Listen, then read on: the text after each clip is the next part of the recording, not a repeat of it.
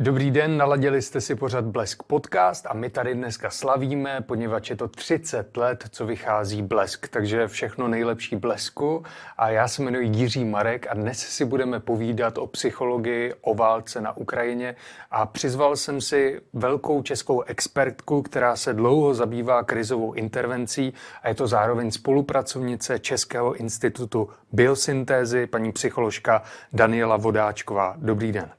Dobrý den. Paní doktorko, vy se dlouhodobě věnujete krizové intervenci. Zaznamenala jste už od 24. února, že by se lidé na vás více obraceli ve spojitosti s Ukrajinou a psychickými problémy? Zaznamenala. Vlastně ta moje role, kterou já mám profesní, je nepracuju v přímý eh, krizově interventní práci, spíš se pohybuju v takových jako věcech, jako jsou výcviky v krizové intervenci, metodická práce, supervizní práce, podporuju kolegy, kteří se učí krizovou intervenci.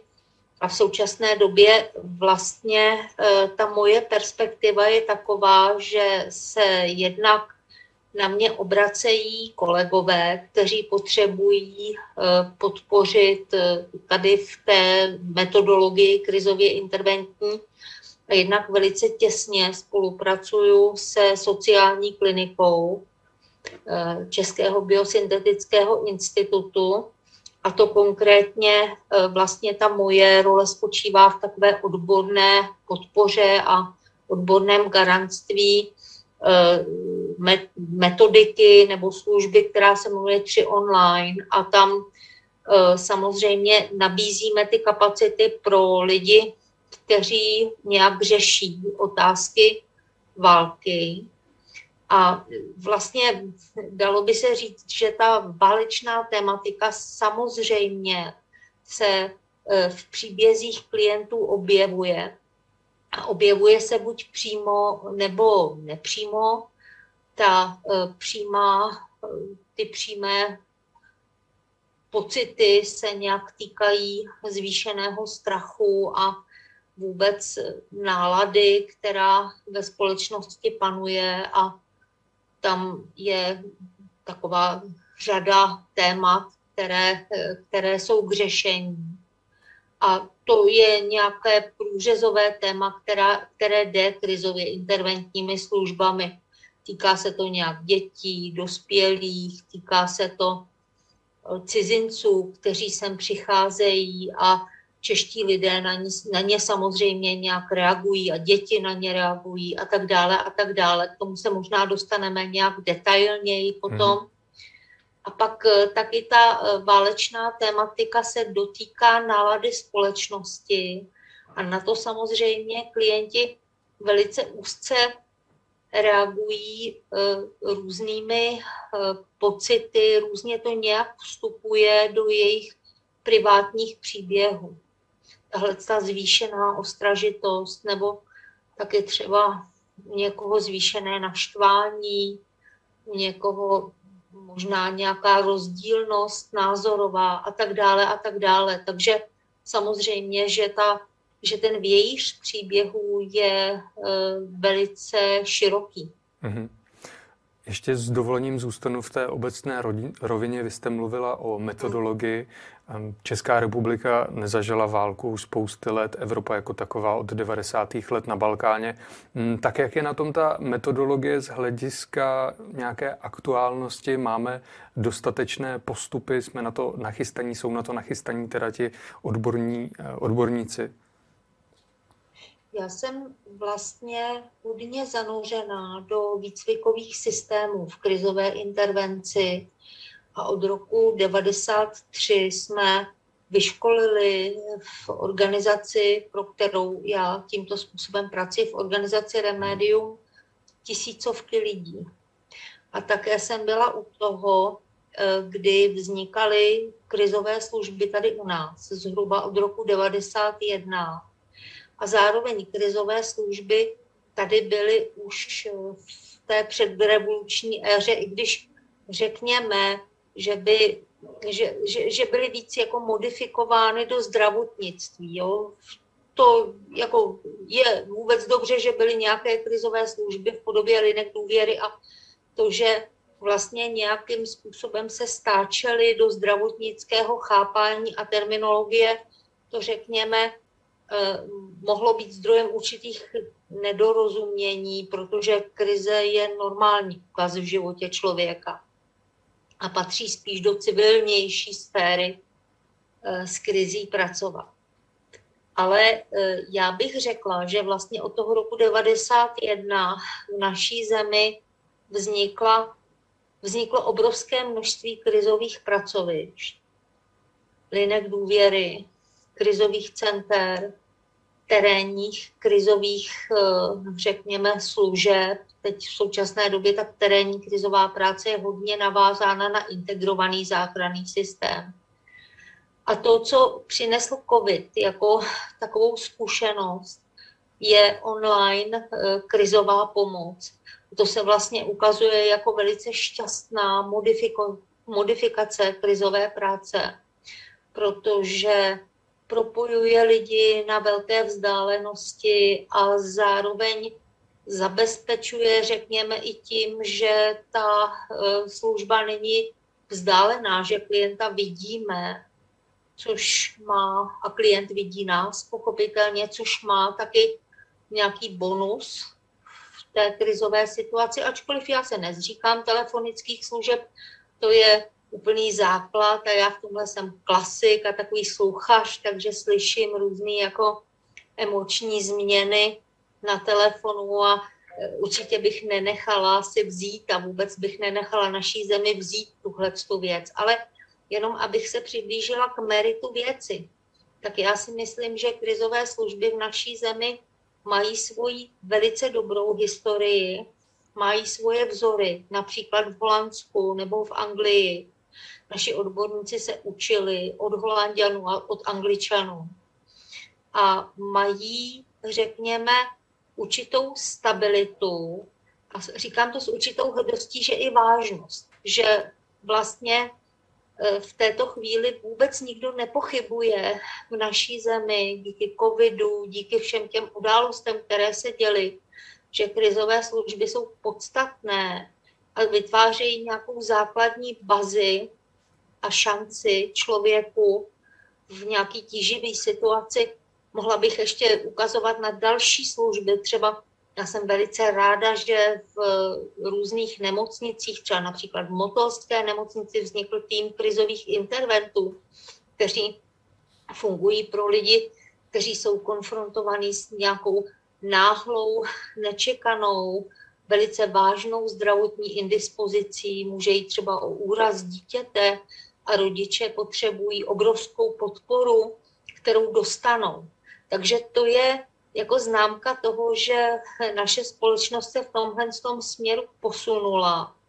A bez pochyby, že je zatím hrozně moc práce a velké množství advokacie a velké množství různých setkání krizových pracovníků a konferencí a seminářů a publika, publikací a tak dále a tak dále. A vlastně to říkám s radostí a píchou.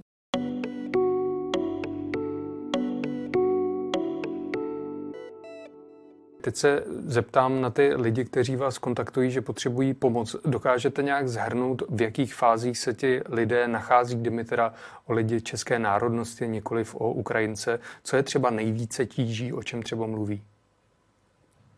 Když budeme obecně dovolme si teda určitou míru obecnosti mm-hmm. a mhm. pak se dostaneme k těm konkrétnostem. E, vývoj krizového stavu se děje v několika stupních. A e, ty předstupně, než se lidé obrátí na krizovou službu, e, samozřejmě nějakým způsobem se odehrají v jejich životech. To znamená, že řekněme, znepokojení, které prožívají, se pokusí nějakým způsobem zvládnout sami. A nebo zvládnout ve svém přirozeném okolí, což mm-hmm. je rodina, může to být taky zájmová skupina, může to být třeba církevní společenství a tak dále a tak dále. Když tohle nevychází, tak se obvykle obracejí, hledají krizové služby. A ty krizové služby vlastně jsou na blízku v této fázi. A to je fáze velice šťastná, protože člověk je otevřen pomoci a je to fáze, kdy je hluboce motivován něco řešit a vyřešit. To znamená, že se zhusta stává, že když se potkáme s člověkem v této chvíli, tak vlastně ta kooperace s krizovými službama je poměrně krátká. Může to být klidně jedno setkání, může to být, my máme třeba v té službě tři online, v rámci sociální kliniky vyprofilovány tři setkání, protože je taková opakující se zkušenost, že tři setkání naprosto pokryjou tuhle tu citlivou krizovou fázi.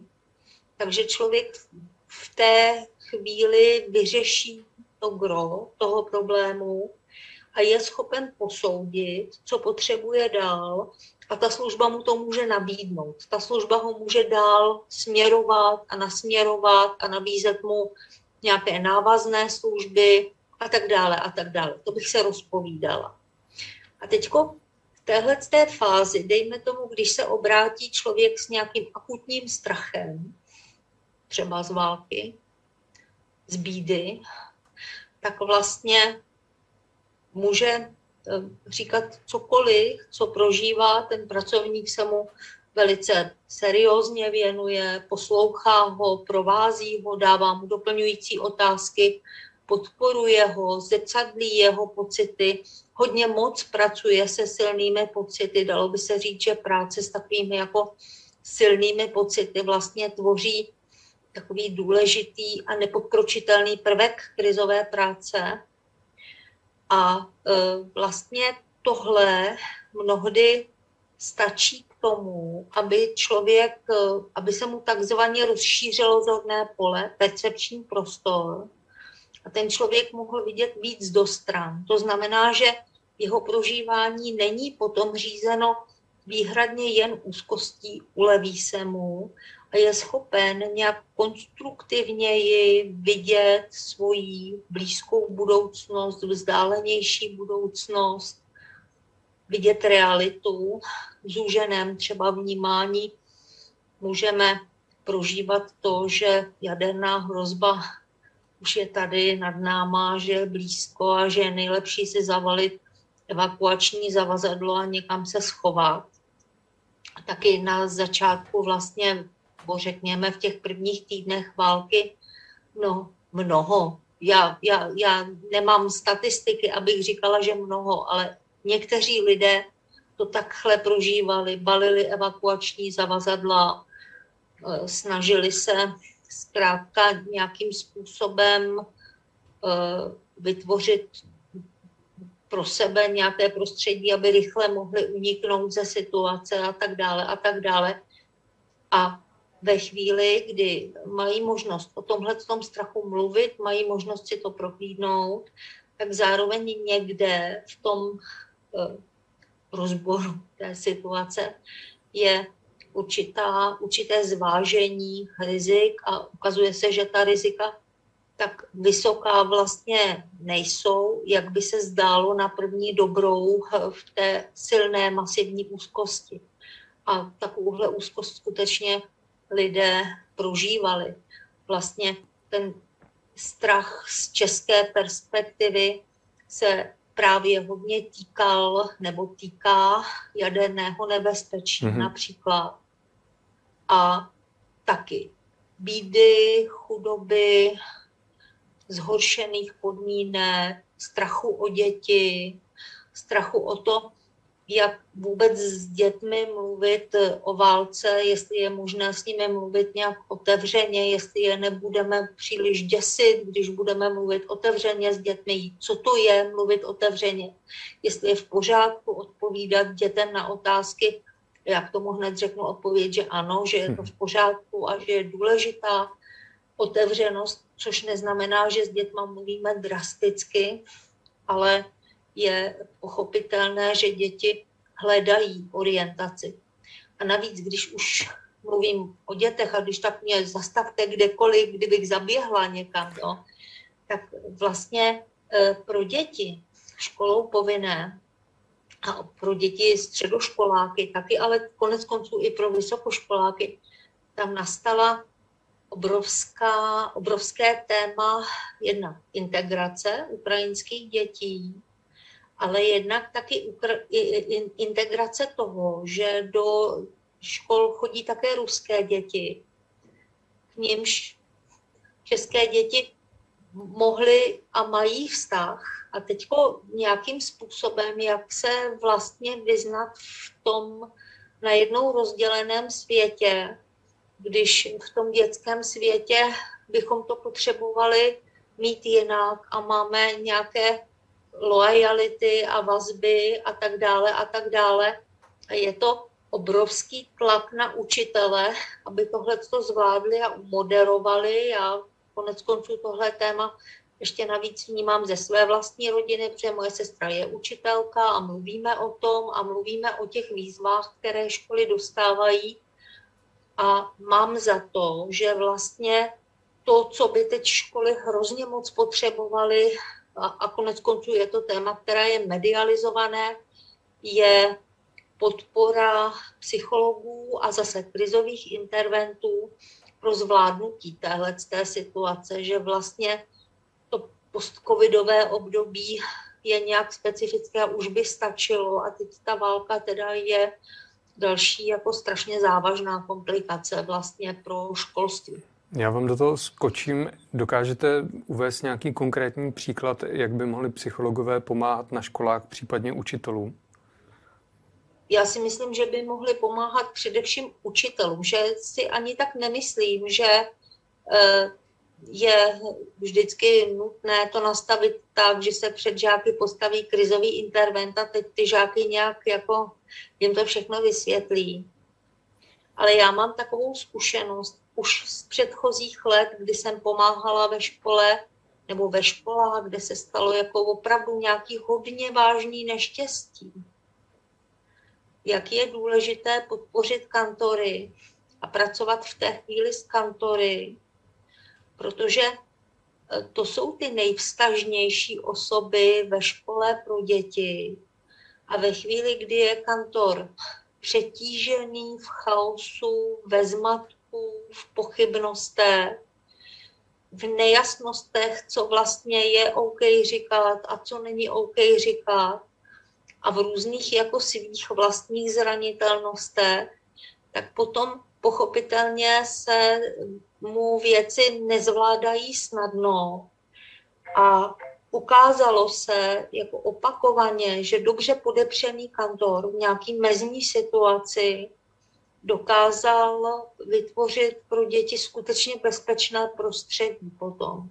A mluvím opravdu o velmi vážných věcech, jako je třeba vražda dítěte hmm. ve škole. Teda ne přímo ve škole, ale někde bylo zavražděné dítě a pochopitelně, že se to stane záležitostí celé školy.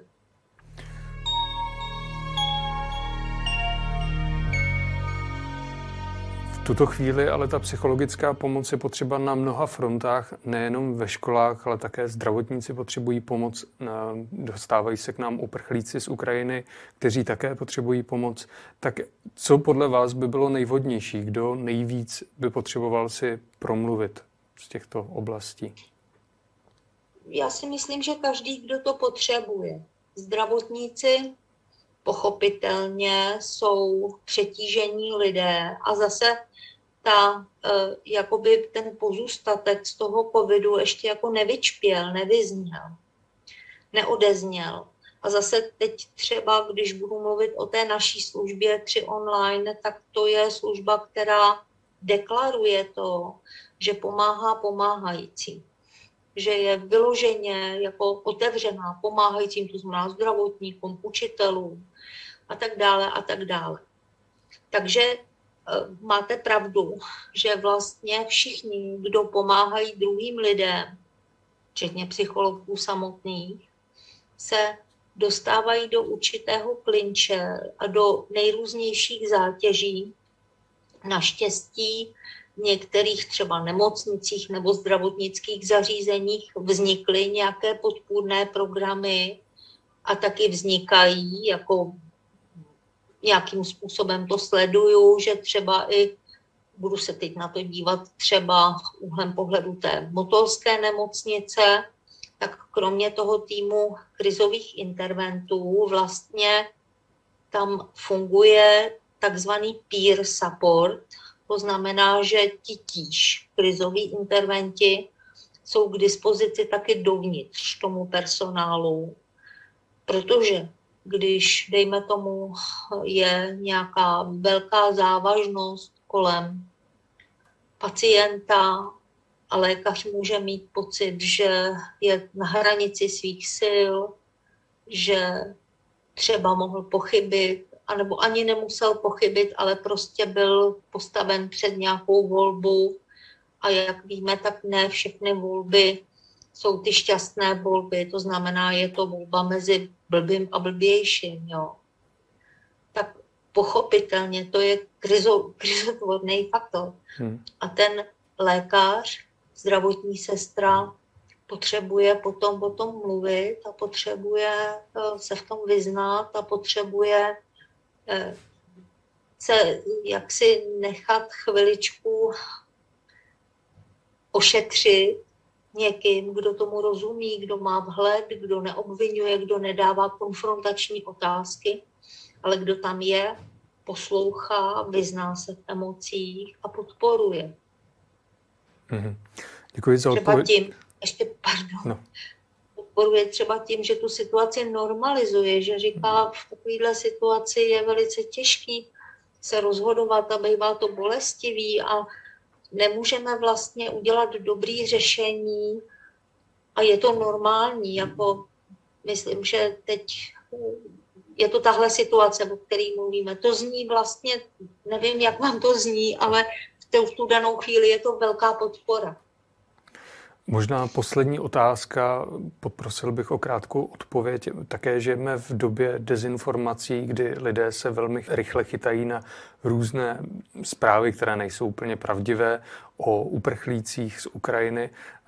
Tak jak z vašeho pohledu psychologa to lze řešit a bojovat proti dezinformacím? Já jsem, mně se líbí ta iniciativa Českého rozhlasu, která ověřuje desinformace a vlastně vytváří úplně jasná komuniké, jak to vlastně je. Jo. Na druhou stranu, eh, já se vlastně hodně zamýšlím nad tím, co je důvodem desinformací a nějak líp na to umím odpovědět kolem covidu. Tam vlastně, já to chápu tak, že v době covidu, jak vlastně původ covidu a všechny možné jevy kolem covidu nemusely být úplně dořešené, dokončené, zjevné, nebylo možné najít všechny odpovědi na všechny otázky, tak vlastně ta snaha po porozumění má uh, taky jednu extrémní formu a to je desinformační mm-hmm. extrémní forma. Tak to je jeden zdroj. Další zdroj, o kterým si myslím, je něco, čemu já sama sobě říkám, že je to zmutovaná komunikace. A ta zmutovaná komunikace vlastně spočívá v tom, jedna paní řekne a druhá paní řekne, no to je jasně z ověřeného zdroje a pak prodavačka v masně řekne, no můj švagr jako je z továrny a tam se vyhazovalo kvůli Ukrajincům a tak. A, a to, je, to, to, to je složitý, že jo? Prostě inf, desinformace velikánská. A je to vlastně taková sněhová koule, která na sebe nabal, nabalila nejrůznější blbosti a vznikl z toho takový jako takový desinformační monstrum. Mm-hmm. A je to vlastně taková jako nedostatečně jako zreflektovaná vlastně skutečnost, lidi tímto způsobem, myslím, jako rádi desinformují, jako to je i necovidová, i neválečná situace. A máte a teda myslím, nějakou jednoduchou radu, jak tohleto dezinformační monstrum porazit, jako setnout? Ve chvíli, kdy se na něj budu dívat jako na monstrum, jo, já jsem si možná tím teď nepomohla, mm-hmm. protože proti monstru se blbě bojuje, jo. Ale myslím si, že, že se dá nějakým způsobem pracovat s těma vrstvama, s těma šlubkama. A tam si myslím, že vlastně média proto můžou udělat velkou práci. Já jsem vlastně sledovala, jak média třeba jak nazývají nejrůznější články, řekněme, v době covidu jsem to hodně sledovala. A e, chápu velmi dobře, že čtivost toho článku je přímo uměrná s tím, jak je expresivní název. Ale vlastně, když se potom jde dovnitř do toho článku, tak ten článek už pak nemusí být tak expresivní a tak. A e, myslím si, že je tady jako jistý klíč, který, který směřuje k médiím, jak formulovat, jak citlivě formulovat a taky jak pozitivně formulovat. Ale nemám to nějak v hlavě dokončení, jo? čili je, je to taková jako volně plující úvaha, že média proto můžou toho spousty udělat a teď se mi líbí právě ta in, in, in, iniciativa rozhlasu v tom dávat věci na pravou míru. Tak například. Hmm. Ale je to velká otázka a nejradši bych jako na to se účastnila nějakého semináře, kde bychom se na to dívali z mnoha stran. A pak taky mnoho těch protichůdných sdělení, desinformačních sdělení vlastně nemají racionální kořen, ale mají emoční kořen. A ve chvíli, kdy se na to tak díváme, že vlastně se setkala emoce s emocí, tak si myslím, že je to vlastně aspoň pro psychoterapeuta nebo pro krizového interventa vlastně jednodušší situace, nežli když složitě vyvracíme po racionální stránce argument po argumentu. Tak to je moje taková jako krátká odpověď k tomu. Ale navrhuju se tím tématem zabývat fakt systematicky. Myslím, že to za to stojí. Hm. Já moc děkuji za všechny vaše odpovědi. To byla paní psycholožka Daniela Podáčková. Děkuji a nashledanou. A vám děkuji, že jste nás dopozorovali, doposlouchali a mějte se hezky. Nashledanou.